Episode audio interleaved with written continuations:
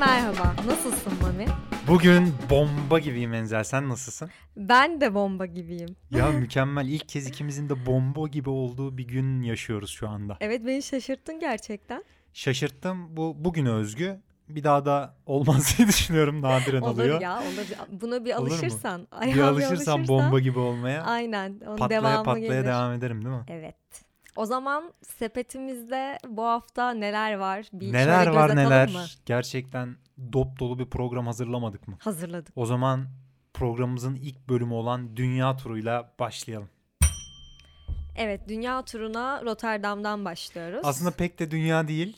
Hani... Bunu daha demin sordum sana. Bu dünya mı yerel mi oluyor hem diye. Hem yerel gibi hem dünya gibi böyle milletler arası bir haberle karşınızdayız efendim. Evet, haberimiz de şu. Barış Serra'nın Cemil Şov adlı filmi Rotterdam Film Festivali'nde dünya premieri yapacak. Ana ekran yarışmasında. Evet, ve 7 yıllık bir çalışmasıymış kendisinin. Hatta bu filmi tamamlayabilmek için Fongogo'da kampanya başlatmış. Filmde de Ozan Çelik, Nesrin Cevatsade, Ali Can Yücesoy ve Cezmi Baskın gibi isimler yer alıyor. Ali Can Yücesoy dememek için kendimi zor tuttum ve S-Ş karışmış olabilir ve şimdiden özür diliyorum herkesten. Hiç önemli değil. Bu haber çok sıcak. Daha dün açıklandı. Hatta ben dün gördüm yani. Siteye de baktım, Rotterdam Film Festivali'nin sitesine. Yarışmanın kısmında ana sayfada Cemil Şov'dan alınmış bir görsel var. Oraya konulmuş. İsterseniz görselin içerisinde bir tane de Türk bayrağı var. Böyle milliyetçilik duygularınızı oradan gidip tatmin edebilirsiniz. Bakıp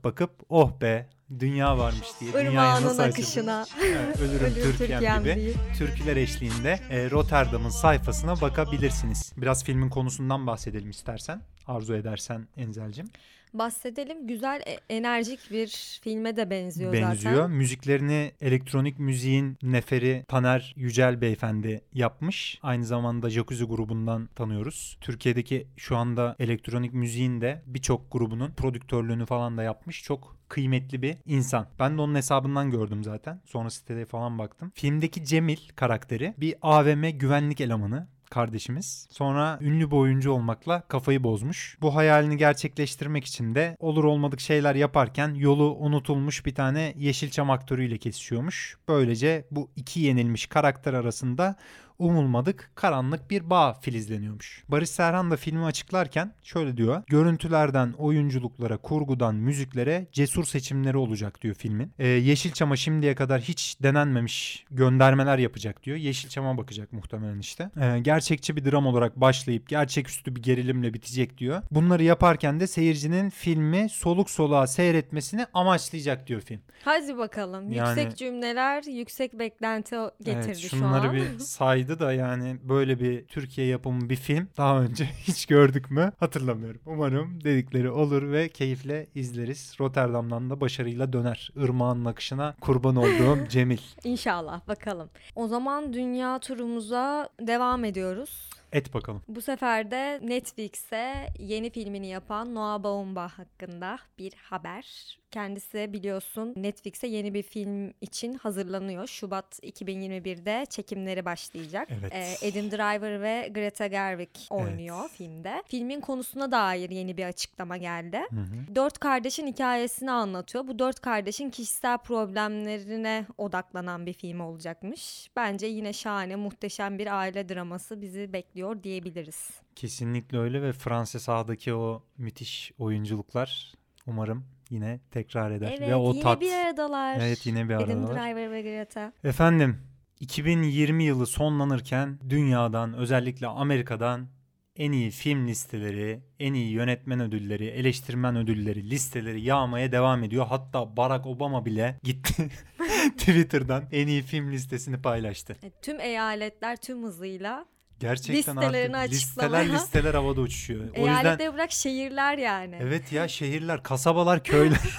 Hepsinin bir listesi var ya. Mesela ben Karabük'te de böyle bir şey başlatmak istiyorum. Karabük Film Eleştirmenleri Derneği olarak böyle bir benim memleketimde festival vardı da işte biliyorsun. Malatya'da maalesef kadın erkek ödülü ayrımını kaldırınca biz bunu kaldıramayız dedi Malatya ve sonra bu ülke neden ileriye gidemiyor?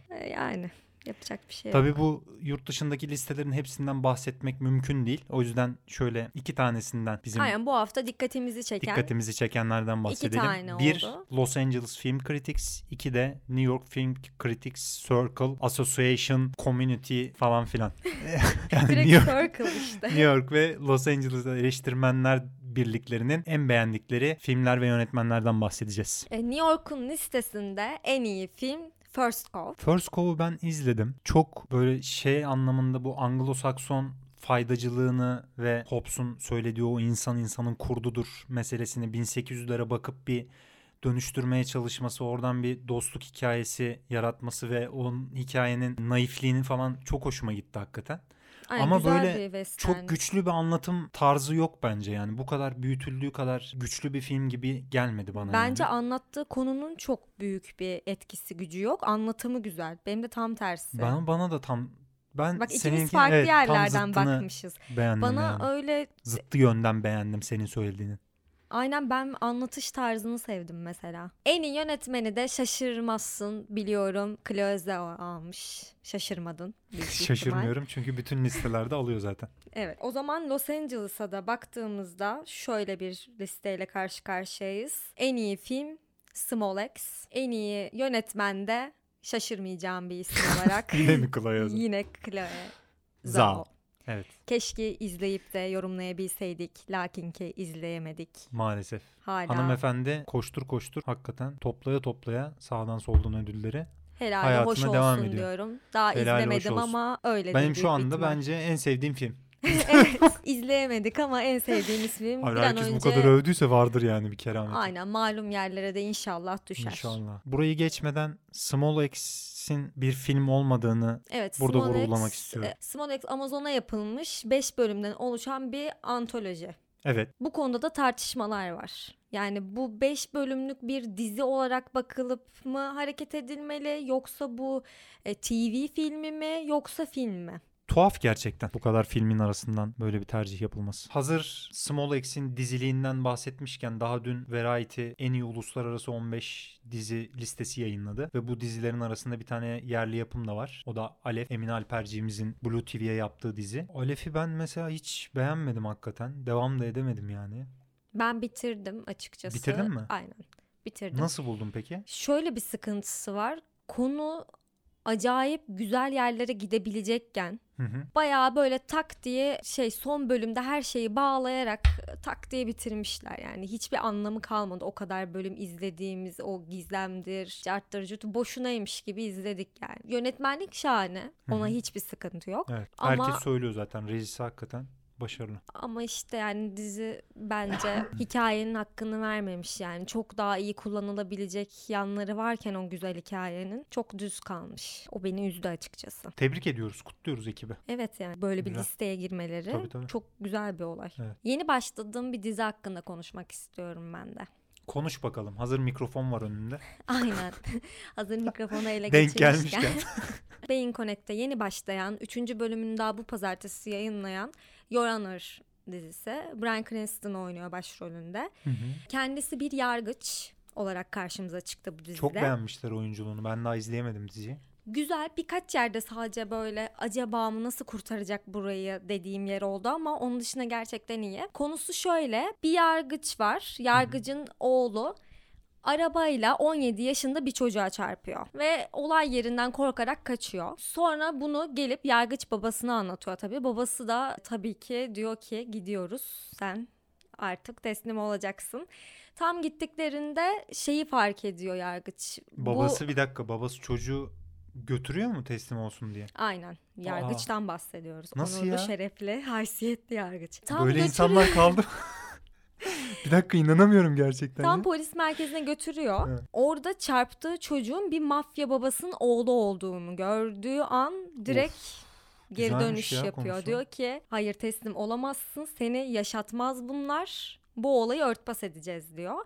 Bir yargıcın hem baba olarak... Çok şükür, ben şu anda rahatladım.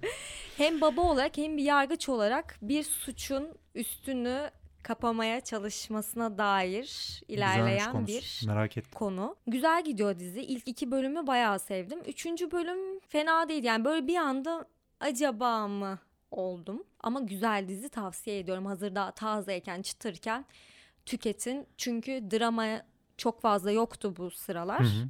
Böyle ilaç gibi geldi bana. Gömün, gömün, gömün diyoruz ve Türkiye'den derlediğimiz haberlerle devam ediyoruz. Evet, herkesin gündeminde olan tabii Exxen, ki. Exxen mi o? Exxen'dir bence. Exxen. Hmm.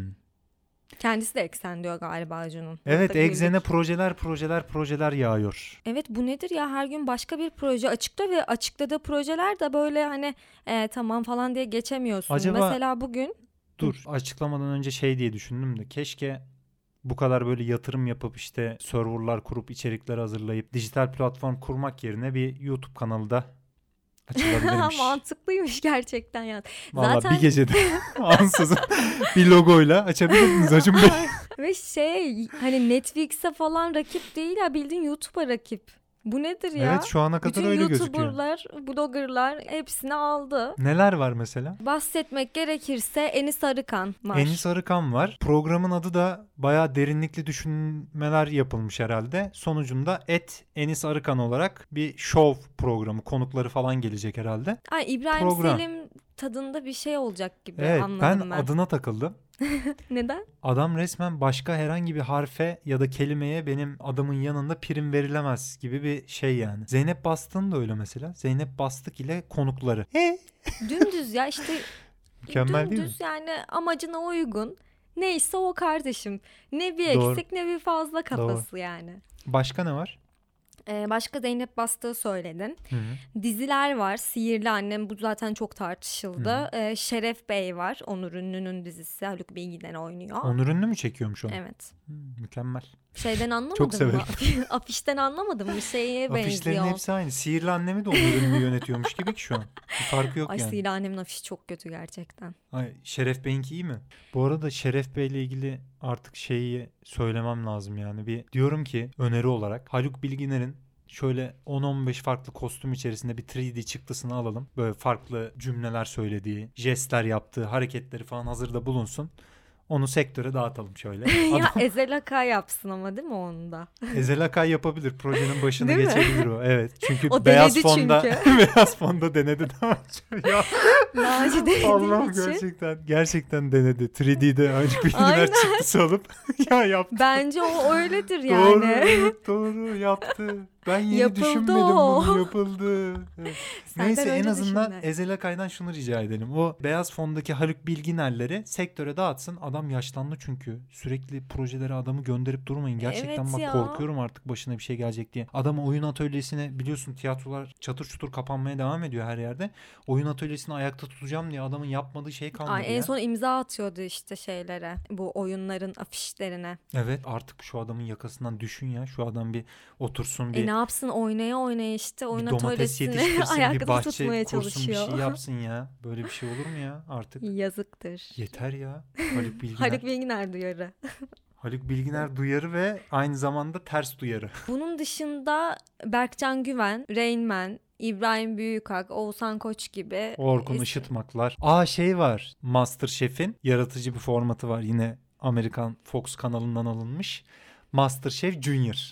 Ay, bir de çocukları çekeme, ağlatacaklar çocukları orada. Nasıl yapacaklar bilmiyorum. Çünkü biliyorsun yani yurt dışında gösterilen MasterChef'le tamamen bambaşka iki içerik bizdeki. Tamamen kaos, ilkel böyle yabani atmosfer içerisinde kim kimi yedi, kim kime kızdı şeklinde çekilen bir şey. Çocuklara ne yapacaklar? Vallahi o tavuğu niye çiğ bıraktın? Veled-i zina, ağzını sıçarım senin falan mı diyecekler çocuğa? Valla her şey yapabilirler. Biraz canım sen yumurta kırpasan mı acaba ile başlar program. Ay, sonra birbirlerine girerler valla. Onun afişini gördün mü? Adana dürümü gibi adamlar gitmişler orada çocuklara program yapıyoruz diye, böyle iğrenç haller. Çok kötü gerçekten afişi. Kötü bir fikirmiş gerçekten. Ya afiş tasarımını gerçekten. Acun Bey, gidin bakın, illüstratörler var, biz size söyleyelim. Bir tane danışman alın kendinize ya, bu afişler ne böyle ya? Çok kötü. Afişlere taktım ya, çok kötü gerçekten. Hayır, bir de Gerçekten yalnız ışığı vurmuşlar suratlara. Yeterli, kafidir demişler. Vallahi kör oluyorsun biraz baktığın zaman. Hakikaten bir şey söyleyeceğim. Çocukları ruh hastası yapacaklar orada. Ya şimdiki çocuklar da yalnız tam tersi yapabilir biliyor musun? İllallah dedirtebilir yani. Bakalım, merak ediyorum. Üslubu, içeriği ne olacak? Belki fragmanları falan düşerse. Şımarık Efecanlar falan, Pelin olabilir. Sular. Hani çekilir mi bilmiyorum. Olabilir. Bunun dışında tabii ki büyük bir yankı uyandıran büyük bir transfer gerçekten. Hasan Cankaya, Konuşanlar. Evet. Bu bayağı bir tartışıldı zaten. İşte Hasan Cankaya'nın bu anlaşmayı sağladıktan sonra Konuşanlar içeriğinin YouTube'dan kaldırılması. İşte sen YouTube'dan ünlü oldun, şimdi buraya sırtını mı dönüyorsun dedi herkes. Çok eleştirildi. Bomboş bir tartışma. Bence de bomboş bir tartışma. Şundan dolayı ben daha önce bu tarz bir şeye denk gelmiştim. Aynen diye bir tane dizi formatı var ya. Hı-hı. O da ilk çıktığı zaman YouTube'a yapılıyordu. Hı-hı. Arkadaşım öyle ne olur izle falan demişti. Sonra tak bir baktım Blue TV'ye geçmiş. Sonra YouTube'a girmiştim tam. Bir baktım içerik yok, kaldırılmış. Çünkü o formatı satın alıyor zaten alan kişi. Yani Blue TV'de o zaman aynen formatını satın almıştı. YouTube'dan kaldırmıştı. Büyük ihtimal şimdi de Hasan Cankaya yine aynı formatla gittiği için Konuşanlar diye. Formatı satın aldığı için YouTube'dan kaldırılmış içerik. Ya bunun için Hasan Cankaya'ya bu kadar öfke kusmak... Ama bizde şöyle bir algı var. Sanat ve eğlence dünyasında içerik üreten, üretim yapan herkes sanki bedavaya çalışıyormuş gibi. Böyle bedavaya çalışması gerekiyormuş gibi bir algı var. Buradaki üretimin hiçbir karşılığı yok. Ethem Onur Bilgin hakikaten çok kıymetli bir illüstratör yani. Müthiş çizimleri var. Yıllardır yapıyor bu işi. Geçen Twitter'dan bir tane DM kutusuna düşen bir mesajı paylaşmış. Hadi ya abi, sen parayla mı yapıyorsun bu işi diye biri ay gönder. Evet ya, şaka mısınız gerçekten? İnanılmaz yani. Hani bu algı böyle çok yaygın olduğu için ya ne yapacak yani, ne bekliyorsunuz ki? Konuşanlar zaten televizyon programı olarak tasarlanmış bir iş aslında.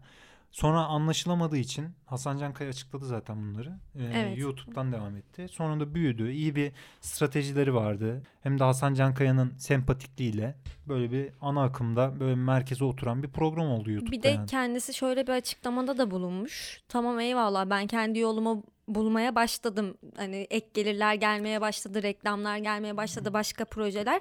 Ama benim burada çalıştığım bir ekip var ve bu ekibin daha çok para kazanma ihtimali varsa ben bunu göz ardı edemem. Tabii ya ki bunu kabul etmem gerekiyordu. En normal şeyi. Bak, bunun bir tane daha büyük bir firmada meslek değiştirmekle, daha yüksek maaşlı bir işe geçmekle hiçbir farkı yok. Herkes aynı tercihi yapar yani.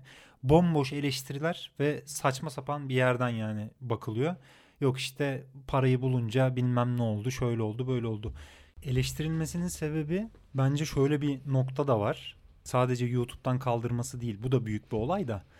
Mesela Netflix'e ya da Blue TV'ye geçseydi bu kadar tepki almayacaktı. Bence de. Yani Acun'un dijital platform olması çok etkili yani. Hem Hasan Cankaya'yı sevmeyenler için ellerine bir fırsat geçti. Hem de sevip Acun'dan nefret edenler için de bir fırsat. Üzücü bir aynen fırsat geçti. Üzücü bir olay oldu. Bir fazlaca üstüne gidildi. Yani böyle gereksiz fazla önemsizlediler bu olayı. Ama çok takipçisi var. Geliyor? Yaklaşık yani 1.8 milyon falan kanal abonesi vardı. Bir de şeyleri bilmiyorsun. Bunun Twitch tarafı var bir de. Twitch'te sürekli konuşanları izleyip yayın yapan ve bunun üstünden mizah yapan. Ay şaka yapıyorsun. Tabii. Ben o kadar ayrıntısını bilmiyorum. Tabii canım, olay çok şey yani. Exxen konusunu burada kapatalım. Geçelim haftanın filmine. Geçelim. Haftanın filmi 2019 yapımı bir Brezilya filmi. Bacurau isimli. Ve film geçtiğimiz yıl Cannes'da jüri özel ödülü almıştı. Bu yılda birçok eleştirmen listesinde Amerika'da düzenlenen en iyi, yabancı dildeki en iyi film olarak gösterildi. Filmi ben hakikaten çok beğendim. Şunu beğendim aslında, 2020'de izlediğim bir şeye çok benzemiyor. Çok kendine has bir yapısı var ve böyle türler arasında sürekli oynuyor, geçiyor, farklı bir atmosfere bürünüyor. Filmin bir saatinden itibaren bambaşka bir suç ve intikam serüvenine dönüşüyor. Bu açılardan bana çok farklı bir dili var gibi geldi ve o açıdan başarılı buldum zaten. Yönetmenlerinden bahsedelim. 2 tane yönetmeni var filmin. Kleber Mendonça diye okunuyordur diye düşünüyorum. Mendonça Filo, Juliana Dornalies. Evet, zaten uzun yıllardır birlikte çalışıyorlarmış. Juliano Kleber'in kankalarım prodüksiyon tasarımcısıymış. Birlikte yönetmenlik yaptıkları ilk film diye hatırlıyorum. Filmi de aslında biraz Brezilya'nın güncel politik atmosferiyle ve tarihiyle birlikte düşünüldüğünde çok daha anlamlı bir hale geliyor. Evet, bunu bilmeden önce anlıyorsun, politik kesin bir gönderme var burada şu an diyorsun ama o derinlemesine olan kısım. Girince hakikaten biraz ondan bahsedelim istiyorum. Gerçekten önemli bir film çünkü. Şey açısından da, yani politik film atmosferi koruma açısından da çok başarılı. Brezilya'nın yeni hükümeti aşırı sağcı bir başbakan tarafından yönetiliyor. Bolsonaro diye. Pandemi döneminde de çok fazla abuk subuk demeçleri çıktı beyefendinin. Ve beyefendi bildiğin işte kadın düşmanı, homofobik, bizim çok yakından tanıdığımız özelliklere sahip. Böyle sanki kardeş ülkeyiz gibi ya. Olabilir. Bilimin herhangi bir sunduğu gerçek verilere inanmayan, aşırı muhafazakar, işte kadınların kürtaj haklarına saldıran, gençlerin cinselliğiyle uğraşan abuk subuk orası bir Türkiye'dir. Militarist bir yönetim şekli yani. Pandemi döneminde de şöyle açıklamaları vardı. İbne ülkesi oldu iyice burası. Hakikaten bak, adam böyle bir açıklama yaptı. Ay şaka gibi. İbne ülkesi oldu böyle burası. 4-5 ay önce. Koronadan... Gökkuşağını mı kaldırmışlar? Hayır, ondan değil. Ay o gökkuşağı meselesinde yani, Allah'ım yarabbim ya. Koronadan dolayı ölenler için bir açıklama yapıyor. Ne üzülüyorsunuz ki, hepimiz öleceğiz zaten. Bunu çok abartıyorsunuz. Evde kalanları suçluyor. Evden dışarı çıkın, niye evde kalıyorsunuz falan filan diye. Bu ne böyle İbne ülkesi gibi, biraz daha hani erkek olun lan falan gibi bir açıklaması var beyefendi. Adamsan in aşağıya. Adamsan yani. Aşağı gel diyor, aynen. Delikanlı ol biraz diyor ülkesine. Ve adamın geliş aşaması da 15 yıllık Brezilya'nın uzun bir sol yönetim serüveni var. Ve bu sol yönetimde işte bütçelerle ilgili ve yolsuzluklarla ilgili bir sürü tartışma döndükten sonra böyle şey gibi, düzeni değiştirmeye geliyorum gibi bir yerden hareketle %55'ini alıyor Brezilya'da seçimlerde. 4 sene önce yapılıyor. 4 ya da 5 sene önce galiba. Film de işte zaten bu şeyle açılıyor. Böyle biz Bakurao'nun nasıl bir yer olduğunu görüyoruz filmin açılışında. Bir komün var orada.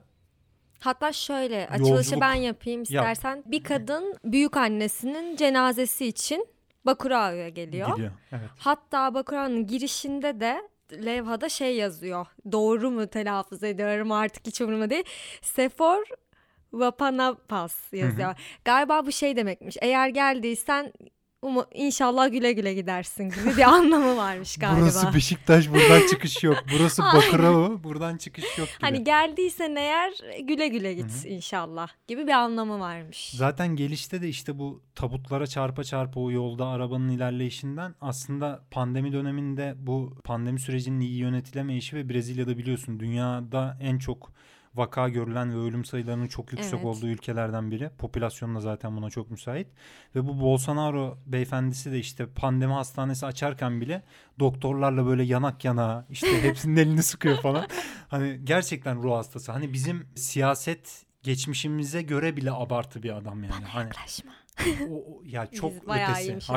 Hakikaten daha iyi, açık ara daha iyi yani. Ve Trump'tan bile ruh hastası. Zaten Amerika'nın Trump'ı şu anda Brezilya'da işte gibi karşılaştırmalar, kıyaslar falan da yapılıyor. Bu işin güncel politik kısmı. Bir de film şeye de bakıyor. Brezilya'nın sömürgeciler tarafından işgal edildiği döneme de bakıyor ve iç savaşlarına da bakıyor. Zaten filmin bir yerden sonra böyle bir çok kanlı bir hikayeye dönmesi de aslında bununla ilgili. Biz sürekli filmde işte dehşet sahneleri, tabutlar, savaş atmosferi, işte bir sömürgeci döneme referans veren bir yaklaşım görüyoruz. O da şöyle oluyor. Amerikalı bir grup var. Bakurao'yu tam sebeplerini bilmiyoruz zaten. Bunu da hani sebepsiz bir şiddet göstergesi olarak sunuyor film. Oradaki insanları öldürmek üzerine Bakurao'nun yöneticisiyle, yani siyasetçisiyle, o da böyle bizim Tosuncuğumuza çok benziyor. Evet, Çiftlik ya, Bank'ın sahibi. Direkt gelir gelmez bu adam burada mı oynuyor? Uruguay'a kaçmış diye oradan aktör mü oldu falan diye şüphelendim yani. Harbiden ya. Onunla bir anlaşma yapıyorlar bu Amerikalılar ve Bakurao'yu haritadan siliyorlar. GPS sisteminden yok ediyorlar. Herhangi bir telefon da çekmiyor artık, sinyal alınamıyor. Ve orada Bakurao aslında o Amerikalıların böyle safariye gitmiş ve orada avcılık yapacaklarmış gibi bir alanına dönüşüyor bir anda. Ve o şeye de bakıyor aslında. Brezilya'nın kendi iç çatışmasından bahsettik ya. Güneyli iki tane beyaz yakalı tipte diyebileceğimiz daha varlıklı iki tane Brezilyalı var. Onlar da bu Amerikalılarla anlaşıyorlar ve bu cinayete, bu katliama ortak oluyorlar. Ama onların da sonu aslında yine filmin çok güzel eleştirdiği bir yer yani. Bambaşka bir, hiç ummadıkları bir şekilde bitiyor. Bunun üstünden de Bolsonaro hükümetine ters bir yerden de eleştiri olarak uyuşturucunun legalleşmesiyle de Bolsonaro çok uğraşıyormuş. Cinsellikte keza. Cinsellikten bahsettik zaten. Bu komünde de biz aslında şeyi görüyoruz yani komünün yaşamında cinselliğin çok rahat bir biçimde yaşandığı, uyuşturucu kullanımının da keza öyle olduğu, insanların bir arada olurlarken çok farklı kimliklerinin ön plana çıktığı ve bu komünün de aslında herhangi bir liderin uğruna gidip de onların etrafında toplanan bir komün değil. Çok çoğulcu bir yapısı var yani. Filmin o yapısını da çok sevdim zaten asıl. Hani bizim ilk bir saatte de zaten Bakurao'yu bu kadar açılımlamaya çalışması, o anlayamadığımız girişi aslında bu çoğulcu yapıyı bir ortaya seriyor. Ondan sonra filmin hikayesi daha derinleşiyor zaten. Ama tehlikeli kademe bir yol seçilmiş artıyor bence. Çünkü filmin ilk böyle yarım saatinde izleyip ya ben ne izleyeceğim buradan nasıl toparlayacaklar deyip bırakma ihtimalin çok yüksek. Takibi zor yani ilk kısmın. Ama sonra hikayenin akışına kapıldığın zaman o suç ve intikam kısmı devreye girdiği zaman gerçekten çok başarılı bir sonla bitiyor. Sonunda da zaten bir iktidar savaşı var aslında orada. İşte bu sömürgecilik meselesi ve Bolsonaro hükümetiyle kurduğu paralellik bakımından şeyi de çok sevdim yani. O iktidarın böyle Bakurao'daki tek bir kişinin etrafında toplanmaması, yine o birçok farklı Brezilyalı kimliğin içerisinde o iktidarın böyle bir son karesi var ya işte filmin sonunda herkesi içine alan o yapıyı o şekilde kuran hali çok hoşuma gitti zaten. Bu arada sen de görmüşsündür. Hı-hı. Obama'nın bu sene izlediği en iyi filmler listesi arasında Bacurao da var. Evet ya, onu da çok eleştirmiş Brezilyalılar. Sen bizimle dalga mı geçiyorsun, bunu nasıl koyarsın oraya falan diye. Hakikaten beyefendi ironi bir yapmış gibi oraya 4. sırada falan koymuş yani. Zaten film tam olarak aslında hani buna bir eleştiri getirdiği için tuhaf gerçekten. Bu şekilde benim önerim haftanın önerisi olarak Bakurao'yu burada öve öve bitiremeyelim ve insanlar da izlesin istedim. İzleyin ama lütfen ilk bir saat sabredin. Yani bize küfretmeyin sonra ya bu evet, ne ya önerdiğiniz filmde bu nedir yani ne sabredin, izliyoruz biz şimdi gerçekten diye. İzlediğiniz en farklı tondaki filmlerden birini izlemiş olacaksınız yani sonunda. Evet, o zaman film önerimizi de yaptığımıza göre son bir haber verelim Sinepoli ile ilgili. Bir Medium'da bir blog açtık. O blogda hem bugüne kadar yaptığımız podcast serileriyle ilgili bir açıklamalar yazdık. Şimdi Ocak sayısında Podyum Mag'de de bir yazımız çıkacak. O yazılardan, Medium bloğuna yazdığımız yazılardan derlediğimiz. Podyum Mag'de Türkiye'nin ilk podcast dergisi Podfresh tarafından yönetiliyor.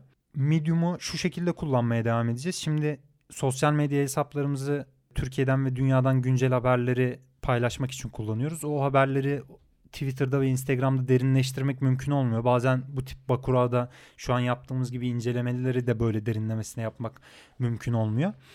Medium'da böyle haberler yazıp ya da incelemeler yazıp ya da gelecekte oluşturacağımız projelerle ilgili yazılarımızı da orada toplayacağız. Yani yazıyla açıklamak istediğimiz her şeyi hani açıklayabilmek için Medium hesabımızı kullanacağız. Medium kullananlar varsa dilerlerse takibe alabilirler diyelim.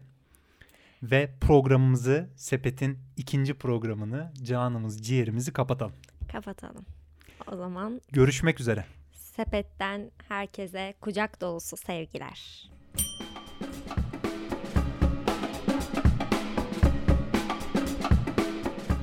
Fugamundi sundu. Fugamundi sundu. Fugamundi sundu.